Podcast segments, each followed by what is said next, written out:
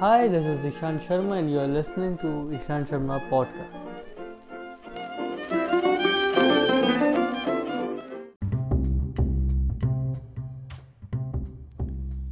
Hello, and welcome to Eshan Sharma Podcast.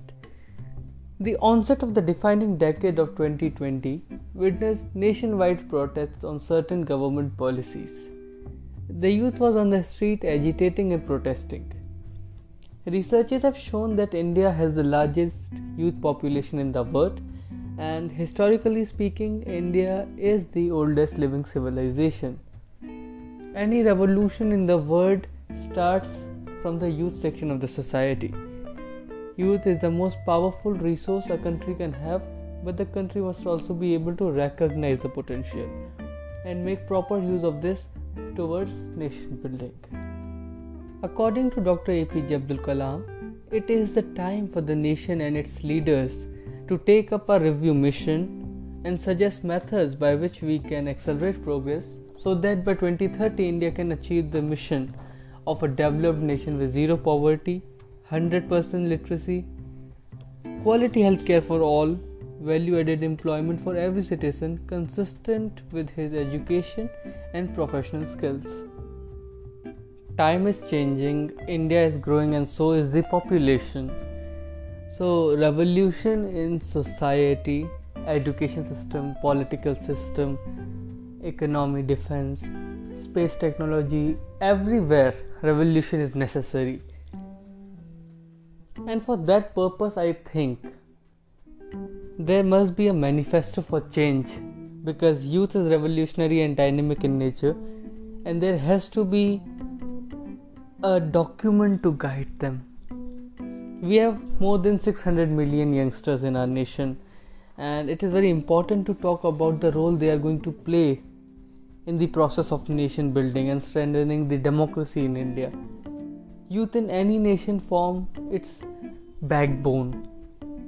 It is on the youth's shoulder that the responsibility for change, progress, and innovation lies then the youth is said to have hot blood, and when it gets stirred up, they can fight any force, whether it be corruption, terrorism, or any other problems. The greatest resource that a nation can have is energized youth who is dedicated towards the task of developing the nation. The former judge of the Supreme Court of India, Markandeya Katju, wrote in one of his articles that reform will not do any good to India, only a revolution will. I somewhat agree with the statement because we have the potential of being world leaders and we could have achieved that long back. But our attempts were not honest, and most of the attempts were made just to achieve short term goals of five years or just one political term.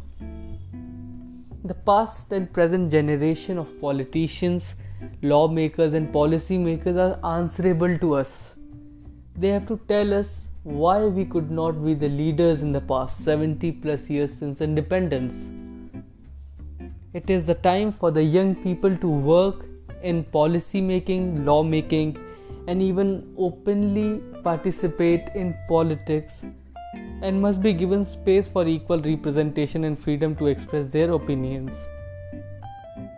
In 2019, N.R. Narayan Murthy said that looking at what is happening in different parts of the country today, the youth need to state bluntly that this was not what their forefathers wanted or gained freedom. Our GDP rate is unstable for the last many years. The employment rate is 16 years lowest the inflation is high. Market is not stable. The agriculture sector is suffering which is making young people run away from it. Doctorate students students with highest educational qualifications are applying for group c and group d jobs. This is not that we are not talented. Indians are very talented most of the doctors in the West are Indians. We are all over the Silicon Valley. And now most of the CEOs of big companies are Indians. It is the lack of opportunities that leaves students with no option than to leave this great nation and force them to get settled abroad. The foundation of this great country was laid with revolutionary ideas of visionaries like Jawaharlal Nehru, Sardar Vallabh Bhai Patel, Mahatma Gandhi, Sarojini Naidu, Maulana Azad, Amrit Kaur, B R Ambedkar and their ideas were largely influenced by the ideas of Sardar Bhagat Singh Ashfaqulla Khan Ram Prasad Bismil Swami Vivekananda Raja Ram Mohan Roy Abanindra Nath Tagore and many others. The future of this nation is revolutionary. The onset of this decade witnessed, as I already mentioned, nationwide protests against some of the policies of government which were led by the students of Indian universities. India is a big market and obviously an attraction for all because the outsiders are now aware of the potential in this nation, but it is now time to make ourselves aware of the challenges, opportunities of the Gen Next, and we have to try to provide solutions to those problems and we have to steal the opportunities. In these times, people often misunderstand and misinterpret the meaning of revolution.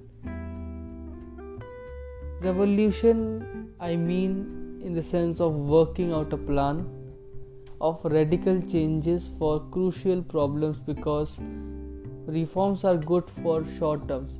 But for a long term change we need a revolution. Today we are facing many challenges which we as a citizen along with the government have to fight with there are challenges in agriculture in the past we saw farmers protest in delhi and there are many more problems like the loan crisis, usage of chemical in agriculture. Cybersecurity and privacy are two major challenges that the youth has to face. India's former president Dr. Kalam, as I mentioned earlier, said that we have to take a review mission and suggest methods by which we can accelerate progress so that by 2030 we can be economically developed nations and it has been 70 years since independence and we are still a developing nation and countries younger and way smaller to us have gained the status of developed nations with most of the countries aging we have the largest youth population the power of youth is one of the most influential, powerful, and useful weapons we have today, and they are undoubtedly energized. In his book, A Manifesto for Change, which Dr. Kalam co authored with V. Ponraj, he laid down a few points on 10, uh, uh, so 10 points, you know, on what an economically developed India should look like by 2020 of course. Now it is 2030 so i quote the following points from his book. Number 1 a nation where the rural urban divide has been reduced to a thin line.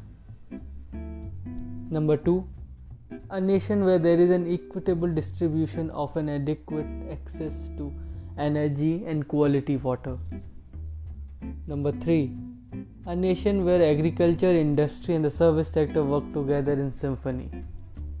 Number 4. A nation where education with a good value system is not denied to any meritorious candidates because of societal or economic discrimination. Number 5. A nation which is the best destination for the most talented scholars, scientists, and inventors from around the world. Number 6 a nation where the best of healthcare is available to all. Number 7. A nation where governance is responsive, transparent, and corruption free. Number 8. A nation where poverty has been totally eradicated, illiteracy removed, crime against women and children is absent, and no one in the society feels alienated. Number 9. A nation that is prosperous, healthy, secure, devoid of terrorism, peaceful and happy to con- and continues on a sustainable growth path. Number 10 a nation that is one of the best places to live and is proud of its leadership.